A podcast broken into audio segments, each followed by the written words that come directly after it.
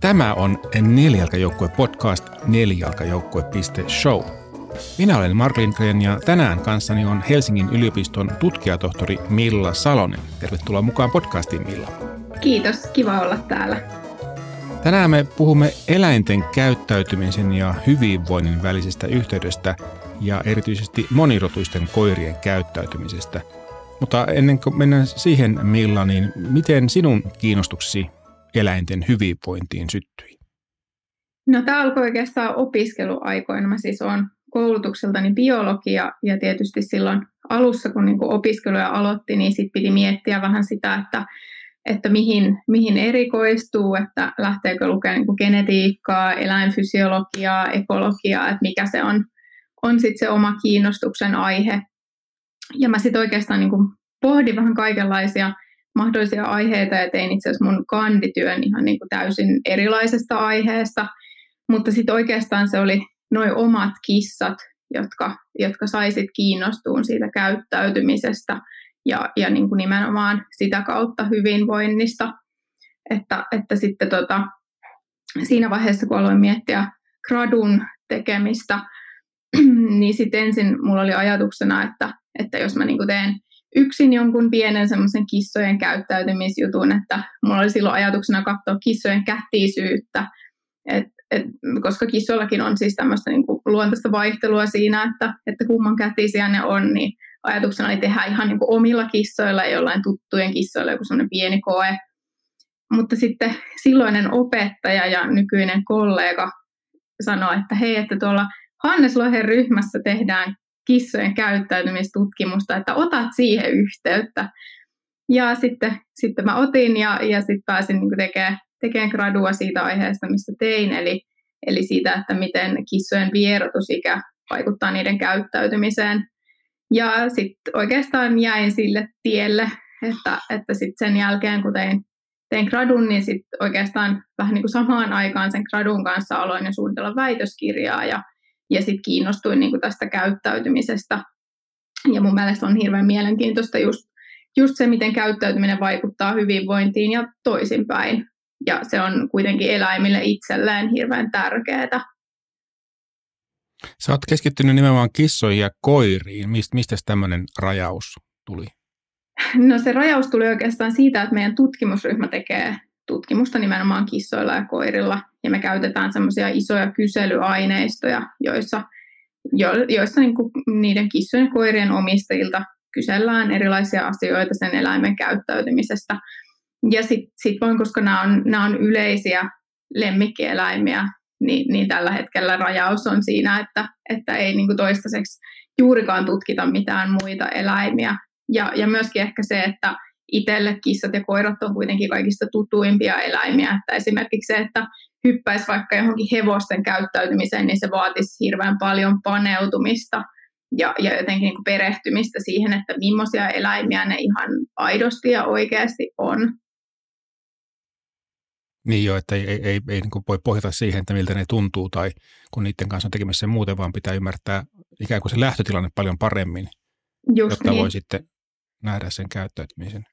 Ja siis toki onhan siitä niin kuin tavallaan hyötyä myös, että jos ei ollenkaan ymmärrä sen eläinlajin käyttäytymistä, niin toisaalta siitäkin voi olla etua, koska sit osaa ehkä vähän objektiivisemmin lukea sitä kirjallisuutta siitä aiheesta. Et silloin kun mäkin aloitin tekemään väitöskirjaa, niin koirat oli niinku tavallaan tuttuja, mutta niinku varsinaisesti se koirien käyttäytyminen, elekielinen ja käyttäytymisen syyt oli mulle ehkä vähän tuntemattomampia silloin, niin toisaalta sai aika semmoisen jotenkin objektiivisen ajatuksen ja objektiivisen käsityksen siitä, että mitkä ne tekijät oikeasti on siellä taustalla, millaista se elekieli ihan aidosti on, kun ei ollut mitään niin voimakkaita semmoisia ennakkokäsityksiä.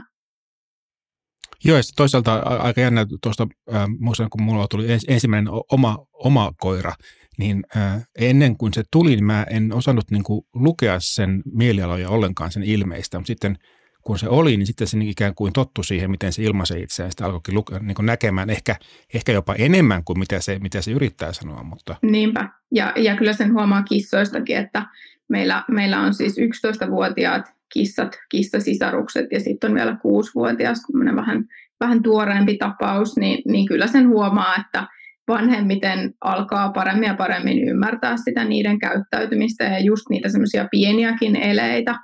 Et selvästi se ymmärrys siitä, että millaisia ne on yksilöinä, niin se kyllä paranee. Mukana nelijalkajoukkueessa Sey, Suomen eläinsuojelu, Suomen suurin eläinsuojelujärjestö ja eläinsuojelun asiantuntija, sekä korittomat.info, palvelu, jossa korittomat lemmikit etsivät uutta loppuelämän kotia. Sydäntä lähellä. No ehkä käyttäytymisessä täytyisi nyt ensin aloittaa siitä, että käyttäytyminen on hirveän monimutkaista. Se on paljon monimutkaisempaa kuin ihmiset ehkä usein käsittääkään. Ja itse asiassa koko termi käyttäytyminen on vähän semmoinen, että monilla on ajatus siitä, mitä se tarkoittaa. Mutta totuus on se, että tutkijatkaan ei kauhean hyvin osaa määritellä, että mikä itse asiassa on käyttäytymistä ja mikä ei ole. Mutta joka tapauksessa, jos puhutaan niistä ihan normaaleista käyttäytymispiirteistä, jotka ihmiset tunnistaa käyttäytymiseksi, niin ne on hirveän monimutkaisia. Niihin siis vaikuttaa erilaiset geenit ja erilaiset ympäristötekijät ja mahdollisesti kaikki muutkin tekijät. Esimerkiksi eläimen ikä voi vaikuttaa siihen eläimen käyttäytymiseen aika voimakkaastikin. Ja niitä geenejä, mitä siellä taustalla vaikuttaa, niin niitä on todennäköisesti vähintäänkin satoja, mahdollisesti jopa tuhansia. Ja tämä suhteutettuna siihen, että esimerkiksi ihmisillä on 20 000 geeniä, niin se on aika iso osa todennäköisesti niistä geeneistä, jotka ihan niin kuin yksittäiseenkin käyttäytymispiirteeseen vaikuttaa. Ja sitten niiden geenien lisäksi on vielä tosi paljon niitä erilaisia ympäristötekijöitä. Ja nämä kaksi tekijää yhdessä sekä niiden yhteydet, niiden väliset yhteydet muodostaa sitten sen eläimen käyttäytymisen kokonaisuuden, jota voisi nimittää myös esimerkiksi persoonallisuudeksi. Ja tosiaan persoonallisuus on asiana sellainen, missä on hirveästi yksilöllistä vaihtelua, siis sellaista vaihtelua, mikä ei johdu mistään taustatekijöistä. Eli vaikka me pystyttäisiin sieltä seulomaan kaikki ne geneettiset tekijät, jotka vaikuttaa käyttäytymiseen, ja vielä sitten kaikki ne ympäristötekijät ja kaikki ne muutkin tekijät ja kaikki näiden tekijöiden väliset yhteydet, niin silti siellä jäisi semmoisia yksilöiden välisiä eroja, ja se on tavallaan ihan normaalia, että niitä on. Mutta käyttäytyminen ja hyvinvointi yhdessä, niin no ensinnäkin tässä on aina vaikea sanoa, että mikä on se syy-seuraussuhde, että niillä on tavallaan semmoinen, se suhde voi olla kumpaan tahansa suuntaan. Et toisaalta käyttäytyminen voi itsessään olla hyvinvointiongelma. Eli esimerkiksi arkuushan aiheuttaa stressiä. Jos ajatellaan, että esimerkiksi koira tai kissa pelkää vieraita ihmisiä, niin aina kun sinne kotiin saapuu vieraita ihmisiä, niin se eläinhän on stressaantunut ja se kokee stressiä ja silloin se stressi on hyvinvointia laskeva tekijä. Eli sen eläimen hyvinvointi silloin stressatessa on matalampi kuin se olisi muuten. Ja sitten jos on sille, että eläin pelkää esimerkiksi vaan niitä vieraita ihmisiä eikä mitään muuta, ja niitä vieraita ihmisiä tulee vaan harvoin, niin silloin tietysti se ei ole sen eläimen hyvinvoinnille mikään kauhean vakava juttu, jos sitä pystyy säätelemään. Mutta aika tyypillisesti arkuuskin on sellainen tekijä, että ne eläimet on pelokkaita tosi moniin eri asioihin.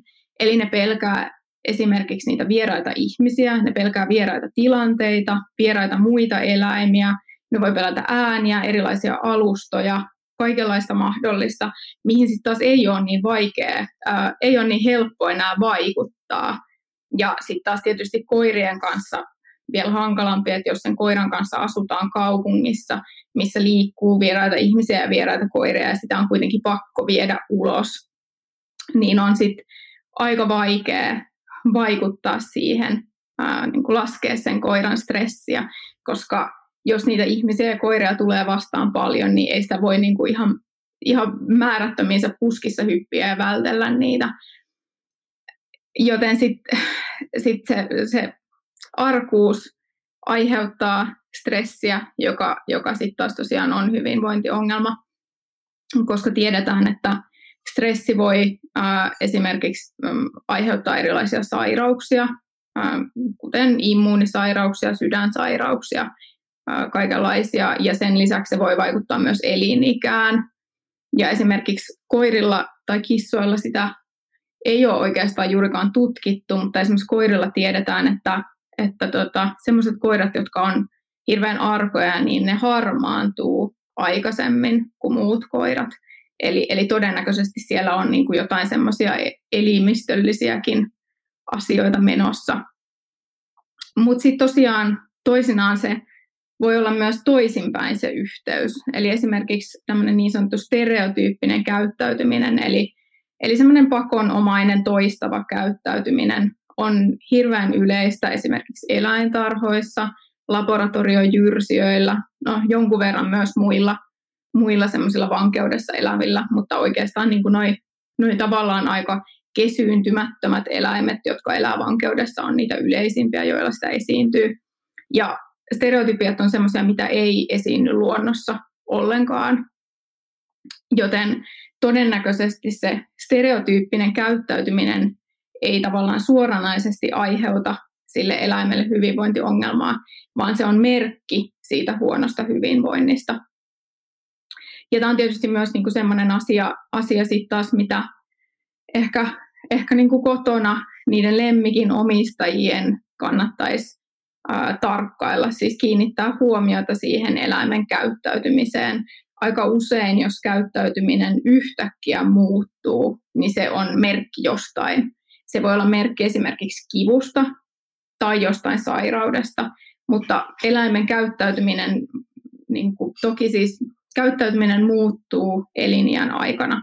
Ja se on ihan normaalia, että se muuttuu. Eihän kukaan meistä ole samanlainen kuin on ollut lapsena. Ja se tavallaan niin kuin kuuluukin siihen persoonallisuuden määritelmään, että se on muuttuva. Mutta se ei koskaan normaalisti muutu ihan äkkiä. Eläin, joka on sosiaalinen ja energinen, onkin yhtäkkiä seuraavana päivänä aggressiivinen ja vetäytyvä. Niin se ei missään nimessä ole mikään normaali muutos, vaan se on merkki siitä, että nyt on jotakin huonosti. Ja sen takia niin kuin siihen oman eläimensä käyttäytymiseen kannattaisi kiinnittää aika paljon huomiota. Eli kiinnittää huomiota siihen, että miten se reagoi muihin eläimiin. Esimerkiksi kissojen kohdalla, että jos on useampi kissataloudessa, niin miten se suhtautuu niihin muihin kissoihin. Mikä on se normaali reaktio. Esimerkiksi jos toinen kissa lähestyy sitä, tai jos toinen kissa katsoo päin, tai toinen kissa vaikka kellahtaa viereen nukkumaan tai tulee pesemään, että miten se kissa normaalisti reagoi. Ja koirilla taas vastaavasti, että miten se reagoi sekä niihin tuttuihin koiriin siinä samassa taloudessa, että miten se reagoi vieraisiin koiriin vaikkapa lenkillä. Ja sitten sekä koirilla että kissoilla myös se, että millainen se on normaalisti ihmisten kanssa, onko se normaalisti sosiaalinen, hakeutuuko se ihmisen seuraan tai syliin tai lähelle, vai onko se enemmän semmoinen niin kuin vetäytyvä. Sitten olisi hyvä kiinnittää huomiota myös siihen energisyyteen, eli miten aktiivinen tai vilkas se eläin normaalisti on. Ja sitten yksi hyvä, mistä aika hyvin näkee, jos sillä eläimellä on jotakin huonosti, on hoitotoimenpiteet. Eli se, että jos eläimen kynsiä leikataan säännöllisesti, turkkia harjataan, esimerkiksi silmiä, korvia ja suuta katsotaan, hampaita harjataan, katsotaan myös vaikka peppuun.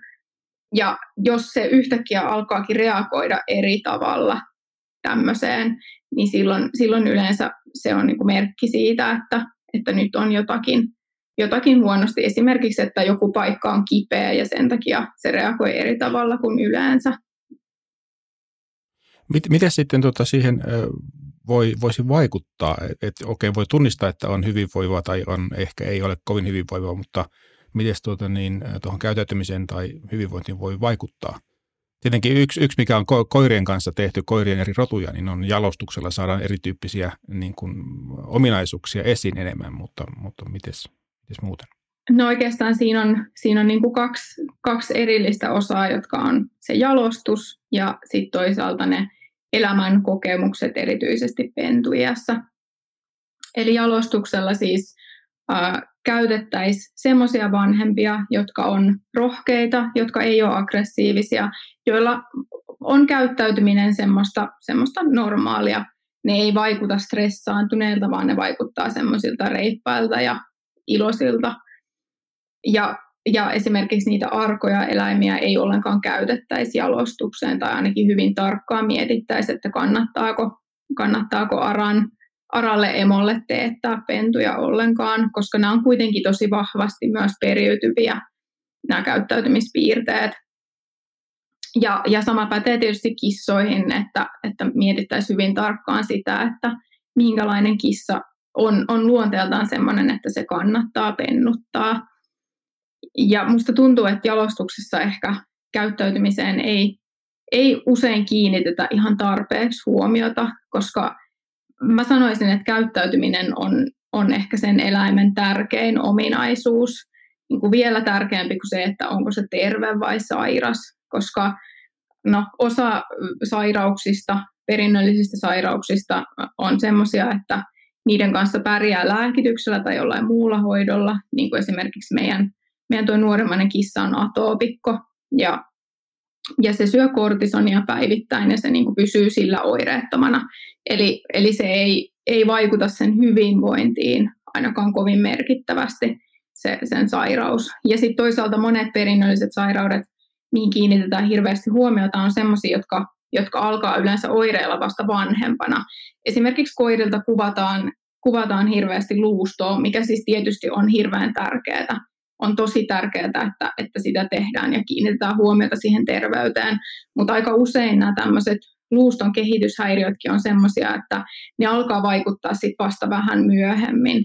Eli jos koiralla on vaikka lonkkaniveldysplasia, niin se tietysti altistaa nivelrikolle, mutta yleensä se kuitenkin, ellei ole todella huonot lonkat, niin yleensä se puhkee sit vasta vähän niin kuin seniori-iässä ja alkaa vaikuttaa sen koiran elämään vasta siinä vaiheessa.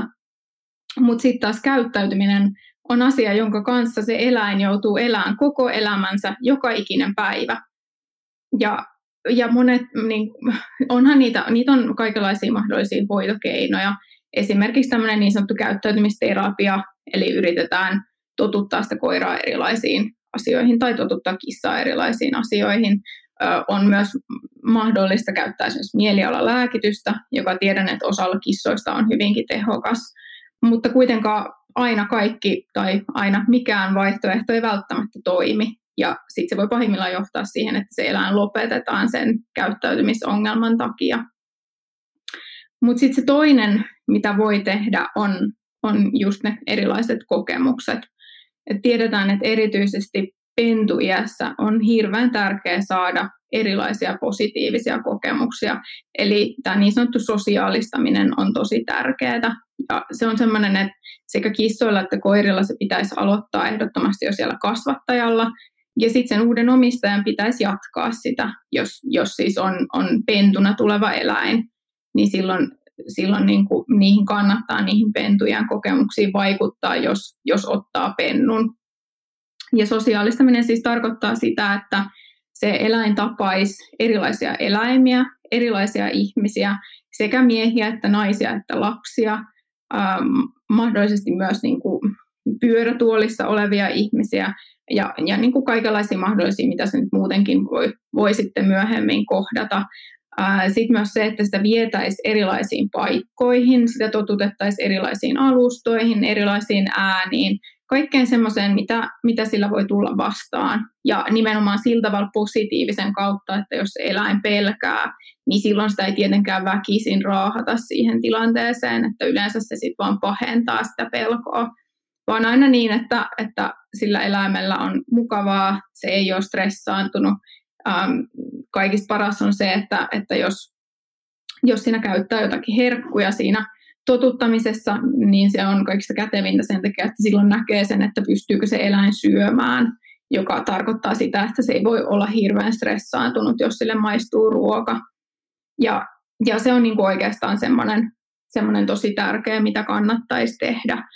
Ja sitten myös tiedetään, että esimerkiksi emon hoito vaikuttaa siihen käyttäytymiseen, joten sitten taas olisi semmoinen niin kuin kasvatuksellinen asia valita jalostukseen semmoisia koiria, joiden omat emot on ollut hyviä hoitajia.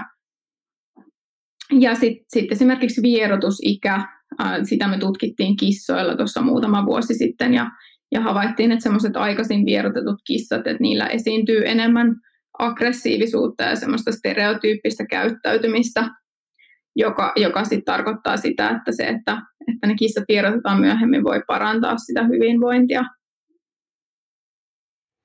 No sitten teillä oli tuloksissa jotain erikoista tai kiinnostavaa noista monirotuisista tai sekarotuisista koirista. Joo, me tosiaan meidän tutkimuksissa, joita on nyt tehty semmoinen isompi selvitys tuossa, mitäköhän se julkaistiin muistaakseni viime vuoden alussa, semmoisesta lähes 14 000 koiran aineistosta ja nyt meillä on myös niinku, menossa semmoinen uuden aineiston analysointi, että me kerättiin semmoinen vähän isompi 15 000 koiran aineisto vähän erilaisella kyselyllä ja ollaan nyt sitä analysoimassa. Mutta näissä molemmissa ollaan havaittu se, että sekarotuisilla koirilla on aika paljon kaikenlaista semmoista ei-toivottua käyttäytymistä. Niillä on sekä arkuutta, erilaista siis ääniarkuutta, alusta-arkuutta, vieraiden ihmisten ja koirien pelkoa, vieraiden tilanteiden pelkoa.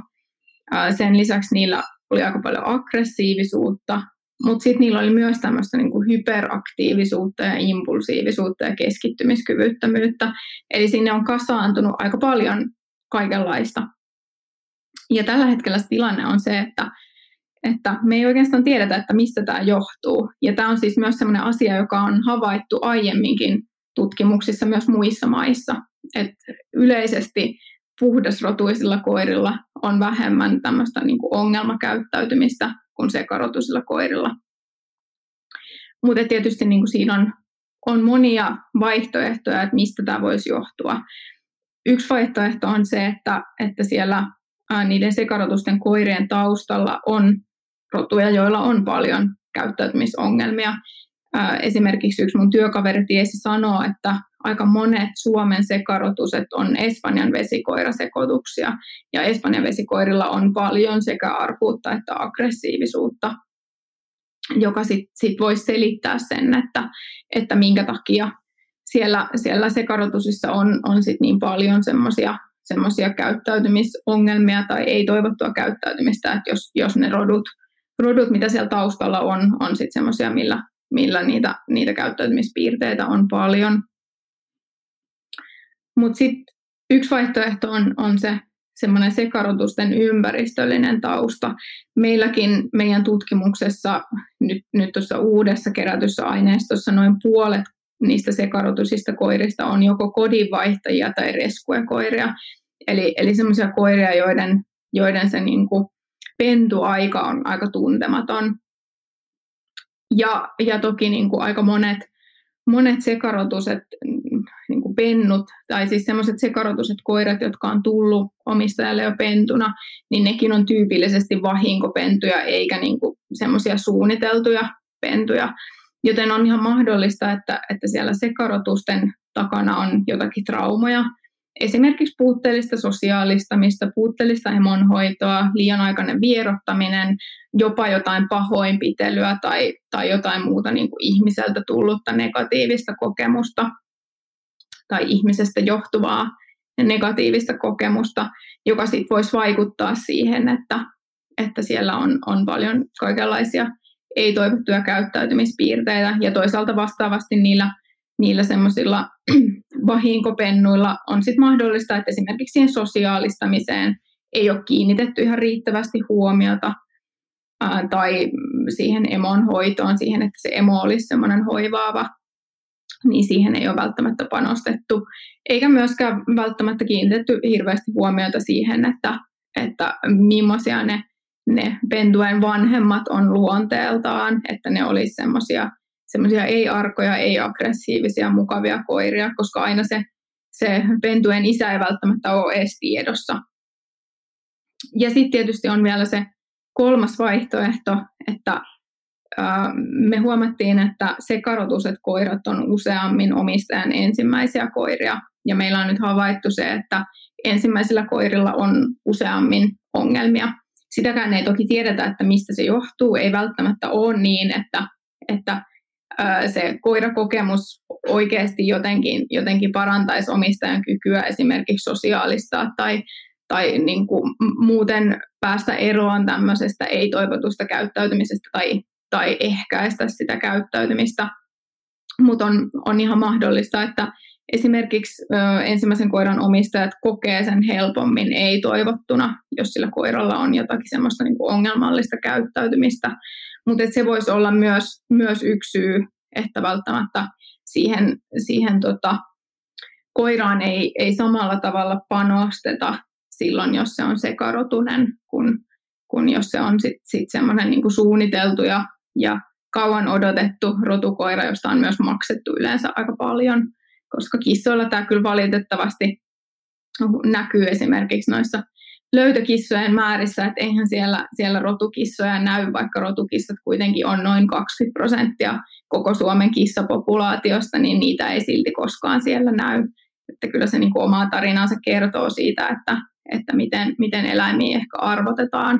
Meillä on tästä itse asiassa tällä hetkellä tulossa tutkimus, mihin nyt on kerätty aineistoa ja tällä hetkellä on analysointi menossa, missä selvitetään sitä, että onko se enemmänkin se karotusten koirien rotutausta, mikä siellä vaikuttaa, vai se niiden ympäristöllinen tausta. Onko minkälaista indikaatiota, että tämmöinen vastaava tilanne voisi olla populaatiokissojen kanssa, koska nehän on vähän niin kuin, ikään kuin ovat kissojen versio sekarotusta koirista? Tämä on itse asiassa tosi mielenkiintoista. Tällä hetkellä ei ole mitään tietoa. Niitä on meidän aineistossa nyt toistaiseksi niin vähän niitä populaatiokissoja, että vielä ei ole niin päästy siihen, että voitaisiin oikeasti tutkia sitä. Mutta tähän me itse asiassa ollaan haettu gradun tekijää. Ei olla vielä löydetty semmoista sopivaa, mutta ollaan etitty semmoista tyyppiä, joka vertailisi just esimerkiksi populaatiokissoja, tämmöisiä kodinvaihtajakissoja, että onko niiden välillä eroa, koska tosiaankin populaatiokissathan yleensä on semmoisia, että ne ei ole ollenkaan tottuneita ihmisiin, joten voisi hyvin olla, että niiden käyttäytyminen eroaa aika isostikin niistä kissoista, jotka on elänyt ihmisten kanssa koko elämänsä. Tarinan aika. Puolisen vuotta ennen kuin korona alkoi, me lähdettiin mun miehen kanssa lomalle Kreikkaan. Me molemmat ehkä tarvittiin vähän semmoista hermolomaa ja mun työkaveri oli mainostanut semmoista pientä saarta siinä Ateenan edustalla ja sitten päätettiin, että nyt kerrankin, koskaan ei olla kotoa niin pitkään pois, mutta nyt lähdetään ja ollaan ja rentoudutaan. Ja Kreikassa on hirveästi kulkukissoja. Niitä on sekä siellä Ateenassa että sitten tuolla saarella oli tosi paljon. Ja ihan niin kuin niitä pyörii siellä nimenomaan kaduilla, eli Ateenankin kaduilla ja esimerkiksi ravintoloiden terasseilla liikkuu tosi paljon semmoisia selvästi ihmisiin aika tottumattomia populaatiokissoja. Ja Kreikassa niihin tunnutaan suhtautuvan aika samalla tavalla kuin meillä suhtaudutaan lokkeihin. Eli niitä pidetään vähän semmoisena rasitteena, niitä yritetään häätää pois. Ja erityisesti jos ne tulee johonkin sisälle ravintolaan tai ravintolan terassille, niin sitten ollaan niinku luudan kanssa jahtaamassa niitä pois ja niitä pidetään semmoisena häiritsevinä. Ja sitten siellä pienellä saarella me oltiin yhtenä iltana syömässä illallista. Ja sitten sinne tuli semmoinen selvästi aika nuori, alle vuoden ikäinen, semmoinen musta kissa. Ja meillä oli siinä jotain kalaa lautasella, ja se oli selvästi tosi nälkäinen, koska se siis hyppäsi mun syliin ja yritti tulla siihen lautaselle. Ja siinä niinku, se, mikä mietitytti, oli se, että se tosiaan oli selvästi aika ihmisiin tottumaton. Ei se ollut varmasti tottunut siihen, että joku ottaa sitä syliin tai käsittelee tai silittää tai mitenkään koskettaa. Ja silti niinku, se oli niin nälkäinen, että se oli valmis uhraamaan kaikki ne estonsa päästäkseen siihen meidän lautaselle mun syliin kautta, koska mitään muuta kautta siihen ei päässyt. Ja sitten mä silloin mietin sitä, että meillähän tosiaan täällä Suomessa on hirveän paljon hylättyjä kissoja, sen mukaan 20 000 joka vuosi. Mutta näistä aika iso osa on niitä semmoisia maatiloilla, maaseudulla eläviä populaatiokissoja, jotka tyypillisesti majoittuu jossain ladossa tai navetassa tai sen lähistöllä. Ja aika usein sitten joku niitä ruokkii siellä ja sitten se populaatio pääsee laajentumaan sen takia. Ja mä silloin mietin sitä, että jos meillä Suomessa kissat oli samalla tavalla kadulla, että tuollakin Helsingin kauppatorilla, kun ihmiset suojaa niiltä lokeiltaan jäätelöitä, niin sit tarvitsisi sitä jäätelöä suojella myös kissoilta. Niin ymmärrettäisikö me jotenkin paremmin se, että miten paljon niitä kissoja on, koska tuntuu, että aika usein erityisesti somessa ihmiset jotenkin vähän vähättelee sitä ongelmaa. Monesti sanotaan, että ei niitä nyt niin paljon voi olla, että ehkä jotakin satoja vuodessa, mutta ei nyt mitään tuhansia tai ainakaan kymmeniä tuhansia. Niin se olisi niin kuin, mietin silloin sitä, että käsitettäisikö me sen ongelman vakavuus silloin, jos ne ihan aidosti niin kuin tulisi syliin ja olisi siinä meidän silmien edessä, vai olisiko meidän suhtautuminen samanlainen kuin kreikkalaisilla, että sitten niitä siellä häädettäisiin pois ravintoloiden terasseilta. Mutta sitten se toinen tarina on itse asiassa meidän Eemeli-kissasta, joka on tällä hetkellä 11-vuotias. Ja silloin kun Eemeli meille tuli, se oli mun ja mun miehen ensimmäinen kissa, tai itse asiassa mun miehellä oli lapsuuden kodissaan ollut kissa, mutta niin kuin ensimmäinen ihan oma kissa siskonsa Kiiran kanssa. Ja mä en silloin ollenkaan tajunnut, miten sosiaalisia kissat voi olla. Monestihan kissoista sanotaan, sanotaan ensinnäkin, että ne ei ole kauhean ihmissosiaalisia, että ne kiintyisi vaan paikkoihin, mutta se nyt ei tietenkään pidä paikkaansa. Mutta sitten myös kissoista usein sanotaan, että ne ei varsinaisesti, niin kuin, ne ei ole laumaeläimiä, eikä ne viihdy toisten kissojen kanssa, vaan ne vaan niin kuin sillä tavalla sietää toisia kissoja, että hirveän tarkasti kannattaisi miettiä, että ottaako useampaa kuin yhden kissan, että jos ne ei vaikka tulekaan toimeen. Ja meidän Eemeli on sellainen, että aina jos meille tulee joku kissa, meillä on siis ollut hoitokissoja sekä pentuja että aikuisia, ja sitten toi meidän nuorimmainen 6-vuotias, joka tuli silloin, kun Eemeli ja Kiira oli 5-vuotiaita ja tuli siis pentuna. Niin Eemeli on sellainen, että se ei koskaan, niin kuin, se ei samana päivänä tee tuttavuutta, että se saattaa just vähän sähistä ja vähän kyräillä sieltä kauempaa. Mutta sitten kun on mennyt päivä tai 2, niin sitten se päättää, että tämä on mun ystävä ja mä rakastan tätä. Ja sen jälkeen se sulaa semmoiseksi pehmeäksi nallekarhuksi, joka pesee muita kissoja, nukkuu muiden kissojen kanssa, leikkii muiden kissojen kanssa. Itse asiassa jopa niin paljon, että silloin kun toi meidän nuorimmainen Tomu tuli ja se oli aika vilkas ja pentuna sit riehu myös yöllä, niin kaikista häiritsevintä oli se, että Eemelikin alkoi riehua yöllä. Mutta se, mikä siitä tekee jännän ja mikä niinku on saanut mut ymmärtää sen, että se eläimenä on todellakin semmoinen, että se kaipaa sitä kaipaa sitä kissaseuraa, on se, että aina kun meiltä on lähtenyt hoitokissa, sille on tullut gastriitti, joka on siis semmoinen vatsan limakalvon ärsytystila, jonka yleisin syy on stressi. Eli se stressaa niin paljon sitä kaverin lähtemistä, että se niin kuin onnistuu kehittämään itselleen tuommoisen sairauden, joka aiheuttaa sen, että sit se oksentelee ja voi tosi huonosti ja 2 kertaa on tarvinnut eläinlääkäriäkin sen takia. Ja missään muussa tilanteessa sille ei ole koskaan tullut sitä. Mutta silloin, jos hoitokaveri lähtee, niin se on niin suuri järkytys, että sairaus puskee päälle. Että se niin kuin sai mut ymmärtää sen, että todellakin on semmoisia kissoja, jotka ei pelkästään siedä niitä toisia kissoja, vaan ne vaatii sitä kissaseuraa.